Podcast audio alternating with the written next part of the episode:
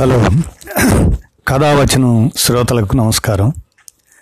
ఇప్పుడు మనం వినే కథ మలిసంజయ వేళలో, రచయిత గోగినేని మణి. ఆలస్యం అయిపోయిందనుకుంటూ హడావుడిగా వంటగదిలోకి వెళ్ళబోతున్న రుక్మిణితో గుమ్మం దగ్గర నిలబడి ఉన్న ముకుందరావు ముందు అటు పద అంటూ వీధి వరండా వైపు చేయి చూపించారు. ఎందుకు అని అడుగుతూనే ఆయన వెనక అడుగులు వేసింది. అక్కడ టీపై మీద ఉన్న కాఫీ కప్పును చూడగానే ఆమె కళ్ళు ఆశ్చర్యంతో పెద్దవయ్యాయి. కుర్చీలో కూర్చొని ఆయన అందించిన కాఫీ కప్పును, న్యూస్ పేపర్ను తీసుకొని ఎదురుగా కూర్చున్న ఆయనతో, ఇదేమిటి ఈరోజు ఇంత అద్భుతం జరిగింది అంది. మళ్ళీ వెంటనే, మీరే పెట్టారా? ఇందుకేనా? సాల్ట్కి షుగర్కి తేడా ఎలా తెలుస్తుందంటూ నాకు అవసరం లేదని అంటున్న డబ్బాలన్నింటి మీద స్టిక్కర్లు అంటించారు అంది. ముందు కాఫీ రుచి చూచి ఎలా ఉందో చెప్పు చిరునవ్వుతో అన్నారు. రుక్మిణి సరదాగా నవ్వింది. రుచి చూడనక్కర్లేదు, ముందే చెప్పేస్తున్నా బ్రహ్మాండమే. ఏది ఎక్కువ తక్కువైనా నాకేం పర్వాలేదు. ఇలా మీ చేతి నుండి కాఫీ అందుకోవటమే ఆనందం. ఈ కాఫీ రుచి చూచి ప్రత్యేకం అంటూ భుజాలు ఎగరేసింది. అవును, ఈరోజు కొంచెం బద్ధకంగా ఉండి లేవలేకపోయాను. మునుపట్లా ఎదురు చూడకుండా మీరే కాఫీ పెట్టేశారు. ఈ ఆలోచన ఎందుకు వచ్చింది? ఆయన వైపు ఆశ్చర్యంగా చూస్తూ అడిగింది. చిరునవ్వే సమాధానమైంది తప్ప ఆయనేం బదులు చెప్పలేదు. ఆయనకు మాత్రం మనసులో నుండి కూతురు మాటలు వినిపించాయి. ఒంట్లో బాగోలేని రోజునో, బద్ధకంగా ఉండి తొందరగా లేవలేకపోయిన రోజునైనా కనీసం కాఫీ కలిపి భార్యకిద్దామన్న ఆలోచన మగవాళ్ళకి ఎందుకు రాదు? అలాంటి ప్రయత్నం చేయాలని అనుకోకపోవటమే కానీ చేతకాకపోవటానికి అదేం బ్రహ్మ విద్య కాదుగా. వార్తా విశేషాలు చెప్పుకుంటూ పేపర్ చదువుతూ కాఫీ తాగటం పూర్తయ్యాక తన వెనకే వంటగదిలోకి వస్తున్న ముకుందరావుని రుక్మిణి, మీరెక్కడికి అని అడిగింది. ఏ, వంటగది నీ ఒక్కదాని సామ్రాజ్యమేనా? నాకు ప్రవేశం ఉంది. ఉద్యోగం, పురుష లక్షణం అనే మాటని మీ ఆడవాళ్ళు చెరిపేసినప్పటి నుండి మగవాళ్ళకి వంటగదిలోకి ప్రవేశించే హక్కు వచ్చేసిందిగా నవ్వుతూ సరదాగా అన్నారు. మీకు ఈ జ్ఞానోదయం ఎలా, ఎప్పుడు కలిగిందనేది నా ధర్మ సందేహం. నేను ఒక్కడనే ముందు గదిలో కూర్చొని పుస్తకం తిరగేస్తాను, టీవీ చూస్తూనో ఒంటరిగా కాలక్షేపం చేసే బదులు ఇద్దరం కలిసి వంటగదిలో పని చూసుకుంటే తొందరగా అయిపోతుందిగా అన్నారు ఆయన. అవునా, నిజమా అంటూ ఆవిడ ఆశ్చర్యం నటించింది. అది మాత్రమే కాదులే అంటూ ఆయన నవ్వేశారు. ఇంకా చెప్పాలంటే ఆ మధ్య ఒంట్లో బాగోలేక నువ్వు 2 రోజులు లేవలేకపోతే హోటల్ భోజనం ఎందుకంటూ పక్కింటి వాళ్ళు వంట చేసి పంపించారా? అలా కాకుండా నాకే కొంచెం వంట తెలిస్తే నేను చేసేవాడినే కదా. అలాగే నువ్వెక్కడికైనా వెళ్ళాల్సిన పనిబడినా వాళ్ళని వీళ్ళని సహాయం అడగక్కర్లేకుండా కూడా కూర చారు అయినా చేసేట్లుగా నేర్చుకుందాం అనిపించింది. అబ్బో అంటూ కళ్ళెగరేస్తూ నవ్విందామె. రిటైర్ అయ్యి అప్పుడే 6 నెలలు దాటింది కదా. ఇప్పుడు ఇన్నాళ్ళకి ఇలా ఎందుకు అనిపించిందో నాకు అర్థం కావటం లేదు మరి. ఆయన వైపు ప్రశ్నార్థకంగా చూచింది. బదులేం చెప్పకుండా మౌనంగా ఉండిపోయిన ఆయన చెవుల్లో మాత్రం మళ్ళీ కూతురు మాటలే గింగురుమంటున్నాయి. వంటగది మగవాళ్ళకి నిషిద్ధ ప్రదేశం అన్నట్లుగా గుమ్మం దగ్గరే నిలబడి ఇంకా వంట కాలేదా అని తొందరబెట్టే బదులు లోపలికి వచ్చి సాయంగా చేయి కలపొచ్చు అనే ఆలోచన మగవాళ్ళకి ఎందుకు రాదో నాకు అర్థం కాదు నాన్న. రుక్మిణి వంట చేస్తుంటే ముకుందరావు గమనిస్తూనే ఆవిడకి అన్నీ అందిస్తూ అన్ని పనులు పూర్తయ్యే వరకు సాయంగా ఉన్నారు. పనంతా పూర్తి చేసుకుని ముందు గదిలో ఇద్దరు ఖాళీగా కూర్చొని కబుర్లు చెప్పుకుంటున్నప్పుడు ఆయన ప్రతిపాదన తీసుకొచ్చారు. మునుపట్ల సాయంకాలాలు మన కాలక్షేపాలు విడివిడిగా కాకుండా కనీసం వారానికి 3 సార్లైనా కలిసి సినిమాకో షికారుకో షాపింగ్కో వెళ్ళేలా ప్లాన్ చేసుకుందాం, ఏమంటావు? ఆవిడ ముందుగా విస్తుపోయి ఆ తర్వాత ఆనందంగా నవ్వుతూ, మీరింత మంచి నిర్ణయం తీసుకుంటే అంతకన్నా నాకు కావాల్సిందేముంది అని ఒక క్షణం ఆగి మళ్ళీ అంది. మీరు చెప్పడం లేదు కానీ ఈ మార్పు వెనక ఏదో కారణం ఉందనిపిస్తుంది. అవును ఉంది, ఇదంతా మన అమ్మాయి మాటల మహత్యం అని తాను తరచి చూసుకునేలా ఈ మార్పును తెచ్చిపెట్టాయి అని మనసులోనే అనుకున్నారు ఆయన. ఇంటి దగ్గర తన రాక కోసం ఎదురు చూచే భార్య గురించి ఆలోచించకుండా కొందరు మగవాళ్ళు బయటనే ఎక్కువసేపు కాలక్షేపం చేస్తారు ఎందుకు నాన్న? కూతురు ప్రశ్న మళ్ళీ మనసుకు సూటిగా గుచ్చుకోగా నిట్టూర్చి మౌనంగా ఉండిపోయారు. 1 వారం రోజుల క్రితం ముకుందరావు ఒక స్నేహితుడి గృహప్రవేశానికి వెళ్ళి వస్తూ దారి మధ్యలో కూతురు వాళ్ళుండే ఊళ్ళో ఒకరోజు ఆగారు. కూతురు నందినికి 1.5 సంవత్సరాల క్రితం పెళ్ళయింది. 4 నెలల క్రితమే బాబు పుట్టాడు. అల్లుడు కొత్తగా ఉద్యోగంలో చేరిన ఊరికి చంటి పిల్లాడితో 4 రోజుల క్రితమే అమ్మాయి వేరు కాపురానికి వెళ్ళింది. కూతురింట్లో ఒకరోజు గడిపి వచ్చిన ముకుందరావు భార్య రుక్మిణితో అంతా బాగానే ఉన్నారు అని క్లుప్తంగా చెప్పి ఊరుకున్నారు. కానీ కూతురు మాటలు, అక్కడి సంగతులు ఏవి చెప్పలేదు. చిన్న విషయాలైనా ఎక్కువగా ఆలోచించి మనసు కష్టపెట్టుకుంటుందనే ఉద్దేశంతోనే భార్యకు చెప్పడం అనవసరం అనిపించింది ఆయనకు. అయితే ఆవిడకి తెలియజేయాల్సిన పరిస్థితి తొందరలోనే వచ్చింది. బంధువులింట్లో శుభకార్యానికి ఇద్దరు వెళ్లాల్సి వచ్చింది. ముందుగా కూతురింటికి వెళ్ళి అక్కడ 2 రోజులుండి ఆ తర్వాత బంధువుల శుభకార్యానికి హాజరై ఆ ఊరు నుంచే తమ ఊరికి తిరుగు ప్రయాణం అవుదామంది రుక్మిణి. ఆయన సరేనన్నారు. కూతురు వాళ్ళుండే ఊరు 4-5 గంటల రైలు ప్రయాణంలోనే ఉంది. రైల్లో కూర్చున్న కాసేపటి తర్వాత ఆయన మాటల మధ్యలో, నేను కిందటిసారి అమ్మాయి వాళ్ళ ఇంటికి వెళ్ళినప్పుడు గమనించిన అల్లుడి వైఖరి గురించి నీకు చెప్పలేదు అన్నారు. అంటే ఆవిడ ఆతృతగా అడిగింది. చిన్న విషయాలే, కంగారం లేదు, అల్లుడు అంతా నా మాదిరే అంటూ నిట్టూర్చారు. అబ్బా వివరంగా చెబుతారు చిరాకు పడింది. అదే ఆఫీసు నుండి ఇంటికి వచ్చాక ఏ పనిలోనూ వేలు పెట్టకూడదు అనుకునే రకం అన్నమాట. ఇంట్లో ఏ వస్తువు ఎక్కడుందో కూడా తెలియదు. తనకు కావలసినవి తను తీసుకోడు. అమ్మాయే ఎంత పని తొందరలో ఉన్నా అందివ్వాలి. కొంచెం ఆలస్యమైతే చిరాకు. చంటి పిల్లాడి పనులేవి తన బాధ్యత కాదన్నట్లుగా ఉంటాడు. ముస్తాబు చేసి ఇస్తే కాసేపు ముచ్చట్లాడతాడు, అంతవరకే. పిల్లాడి పనులు చూసుకుంటూనే అతనికి ఆఫీస్ టైం క్యారియర్ సర్దాలని హడావుడి పడుతున్నప్పుడైనా కొంచెంగానైనా సాయం చేద్దామనుకోకుండా ఖాళీగా కూర్చొని పేపర్ తిరగేస్తుంటాడు. నేను అలాగే చేసేవాడిని కదా, అందుకే అల్లుడు నా టైపే అన్నాను. అవునా అంటూ ఆమె ఆశ్చర్యపోయింది. అవును అంటూ ఆయన తలూపారు. నేను అక్కడున్న రోజులో నేను అతని తీరును కొంత గమనించాను. అమ్మాయే అతని ధోరణిని తప్పుపడుతూ ఫిర్యాదు చేస్తుంటే మనసులో బాధపడటం కంటే ఏం చేయగలను నిట్టూరుస్తూ అన్నారు. రుక్మిణికి కళ్ళల్లో నీళ్లు వచ్చాయి. మన ఇంట్లో ఉన్నప్పుడు చంటి పిల్లాడి పనులన్నీ నేనే చేసేదాన్ని. ఇంకో 2-3 నెలలు ఉండవే, నీకు కొంచెం తేలిగ్గా ఉంటుందని ఎంత చెప్పినా వినకుండా అతను రమ్మంటున్నాడంటూ వెళ్ళిపోయింది. పెద్దవాళ్ళ ఆసరా లేని ఒంటరి కాపురాల్లో ఒకరినొకరు ఆసరాగా ఉండొద్దు. పెళ్ళవకముందు చిన్న చిన్న పనులు అయినా చేసిన అలవాటు లేదు. చదువుకోవటం మాత్రమే తన పని అన్నట్లుగా పెరిగిందాయే.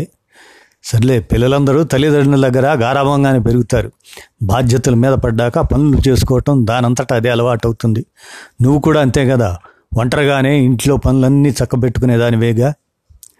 బాగుంది. అప్పటి రోజులో ఏ కొద్ది మందో ఉద్యోగాలు చేసేవాళ్ళు. ఇక మాలాంటి వాళ్ళకి ఇంట్లో పనులు చేసుకోవటమే తప్ప వేరుగా పని ఏముంటుండేది. అందుకే మగవాళ్ళ సాయం అవసరమే అనిపించేది కాదు.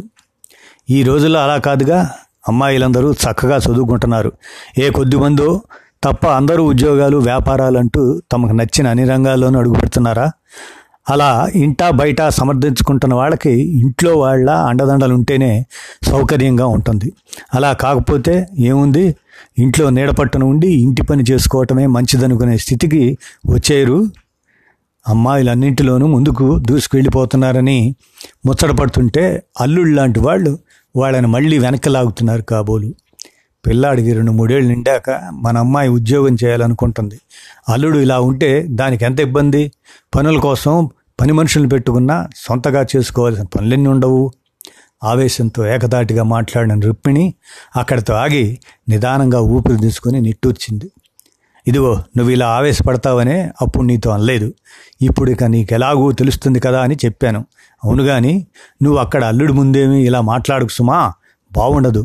ఏమైనా పెద్ద సమస్యలైతేనే మనం జోక్యం చేసుకోవచ్చు, కానీ ఇలాంటి చిన్న చిన్న సమస్యల్ని వాళ్లే చక్కదిద్దుకుంటారు. మన మాటలు ఏవైనా వాళ్ళ మధ్య సామరస్యాన్ని పెంచేట్లుగా ఉండాలి, కానీ సమస్యల్ని తెచ్చిపెట్టకూడదు కదా అన్నారు. బాగుంది, అది నాకు తెలుసులేండి. అమ్మాయికి పని ఒత్తిడి ఉందనిపిస్తే ఏదో మనసుకు కష్టంగా ఉంటుంది. కొడుకునైతే చదువు కొద్దీ మందలించినట్లుగా ఏమైనా చెబుతామేమో కానీ అల్లుడితో ఎందుకంటాను నిట్టూరుస్తూ అంది. ఒక క్షణం ఆగి ముకుందరావు ఆమె వైపు చూస్తూ, ఎంత ఉద్యోగం చేస్తుంటే మాత్రం సెలవు రోజుల్లోనో బంధువులు వచ్చినప్పుడు నీకు పని ఎక్కువగా ఉంటున్నప్పుడు నేనేం సాయం చేసేవాడిని కాదని నీకు అసంతృప్తిగా బాధగా ఉండేదా అని అడిగారు. రుక్మిణి చిన్నగా నవ్వింది. నచ్చిన విషయాలే ఎక్కువగా ఉన్నప్పుడు ఇలాంటి చిన్న చిన్న విషయాలు లెక్కలోకి రావు. అప్పటికప్పుడు ఏదేదో అనుకుంటుంటాం, వెంటనే మర్చిపోతాం, అంతే. ఎవరిలోనైనా అన్నీ మనకి నచ్చిన సుగుణాలే ఉండాలనుకోవటం అత్యాశే. మీకైనా అంతేగా?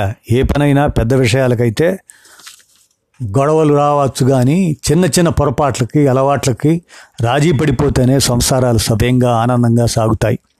అమ్మాయి విషయంలో అయినా అంతే. అల్లుడు తనను ప్రేమగా చూసుకుంటే చాలు, ఇలాంటి చిన్న విషయాల్ని వాళ్లే సర్దుబాటు చేసుకుంటారులేండి. ఆ మాటలకు అతను స్థిమితపడి నిశ్చింతంగా నిట్టూర్చారు. వాళ్ళిద్దరూ కూతురు ఇంటికి చేరేసరికి సాయంకాలం అయింది. మనవణ్ణి ఎత్తుకొని ముచ్చట్లు చెప్పుకున్నాక కూతురు నందిని తెచ్చిపెట్టిన ఫలాహారాలు తింటుండగానే అల్లుడు రవీంద్ర ఆఫీసు నుంచి ఇంటికి వచ్చేశాడు. కాసేపు అందరూ కలిసి కబుర్లు చెప్పుకున్నాక నందిని టీ పెట్టి తీసుకొస్తానంటూ లేచింది. పిల్లాడిని పట్టుకో, నేను పెడతాలే అంటూ రుక్మిణి తన ఒడిలోని బాబుని నందినికి ఇవ్వబోతుంటే రవీంద్ర, మీరుండే ఈ 2 రోజులు మీ అమ్మాయితో కబుర్లు చెప్పుకుంటూ రెస్ట్ తీసుకోండి, నేను టీ చేసి తీసుకొస్తా అంటూ వంటగదిలోకి వెళ్ళాడు. తల్లిదండ్రుల విస్మయాన్ని గమనించిన నందిని చిరునవ్వుతో, రవీంద్రకు టీ చేయటం వచ్చు, పర్వాలేదు, బాగానే పెడతాడు, భయం లేకుండా తాగొచ్చు అంది సరదాగా. 5-6 నిమిషాలకే రవీంద్ర గుమగుమలాడే అల్లం టీ కప్పులతో వచ్చి అందరికీ అందించి తను ఒకటి తీసుకొని కూర్చొని టీ రుచి చూచిన అత్తమామల ప్రశంసను పొందాడు. అంతేకాకుండా ఆ రాత్రి వంట సమయంలోనూ పిల్లాడి పనుల్లోనూ నందినికి రవీంద్ర సాయం చేస్తూ చురుగ్గా అటు ఇటు తిరుగుతుంటే అత్తమామగారులు కళ్ళప్పగించి చూస్తూ ఉండిపోయారు. రాత్రిపూట అందరూ కూర్చొని భోజనాలు చేస్తున్న సమయంలోనే పిల్లాడు నిద్రలో లేచి రాగం తీసేసరికి ముందుగా రవీంద్రే చటుక్కన లేచి వెళ్ళి వాడిని బుజ్జగిస్తూ కూర్చొని నందిని భోజనం చేశాక వాడిని అప్పగించి అప్పుడు తన భోజనం పూర్తి చేశాడు. ఆ పన్నాడు ఉదయం అంతే. రవీంద్ర ఉదయమే లేచి తన పనులన్నీ ముగించుకొని ఆ తర్వాతే పిల్లాడిని ఆడిస్తూనో వంట పనిలో సాయం చేస్తూనో తిరుగుతూ టైం అయ్యాక క్యారియర్ తీసుకొని ఆఫీస్కి వెళ్ళిపోయాడు. అతను వెళ్ళాక ముకుందరావే ముందుగా తన సందేహాన్ని బయటపెట్టాడు.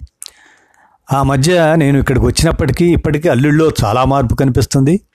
అత్తగారి దగ్గర మంచి మార్కులు సంపాదించాలని నీకు ఇలా సాయం చేస్తున్నాడా? నందిని అడిగాడు. కొత్తగా వచ్చిన మార్పేం కాదు, మొదటి నుండి రవీంద్ర పద్ధతి అంతే చిరునవ్వుతో చెప్పింది. నాకు అయోమయంగా ఆశ్చర్యంగా ఉంది.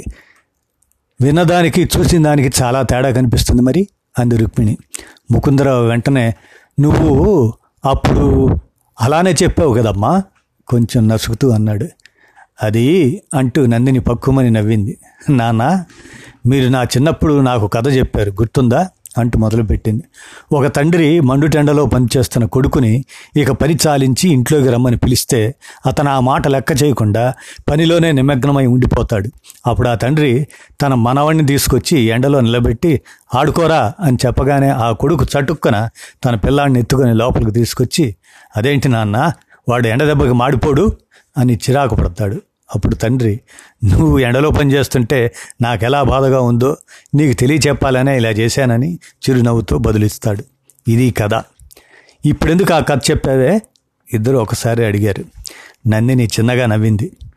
అవసరం వచ్చినప్పుడైనా ఇంట్లో చిన్న చిన్న పనులు చేయగలిగేలా పని అలవాటు మగవాళ్లకు ఉండాలని అప్పుడప్పుడు అమ్మ అనటం నేను విన్నాను. సీరియస్గా కాకుండా మామూలుగా నవ్వుతూ అనటం వల్లనో ఏమో కానీ ఆ మాటల్ని నాన్న పట్టించుకునేవారు కాదు. ఎందుకనో నాకు అర్థమయ్యేది కాదు. నాన్నను ప్రశ్నించే వయసు కాకపోవటం వల్ల మౌనంగా ఉండిపోయేదాన్ని. మొన్న ఆ మధ్య నా ఫ్రెండ్ వాట్సాప్లో పంపించిన ఓ వీడియో చూశాను.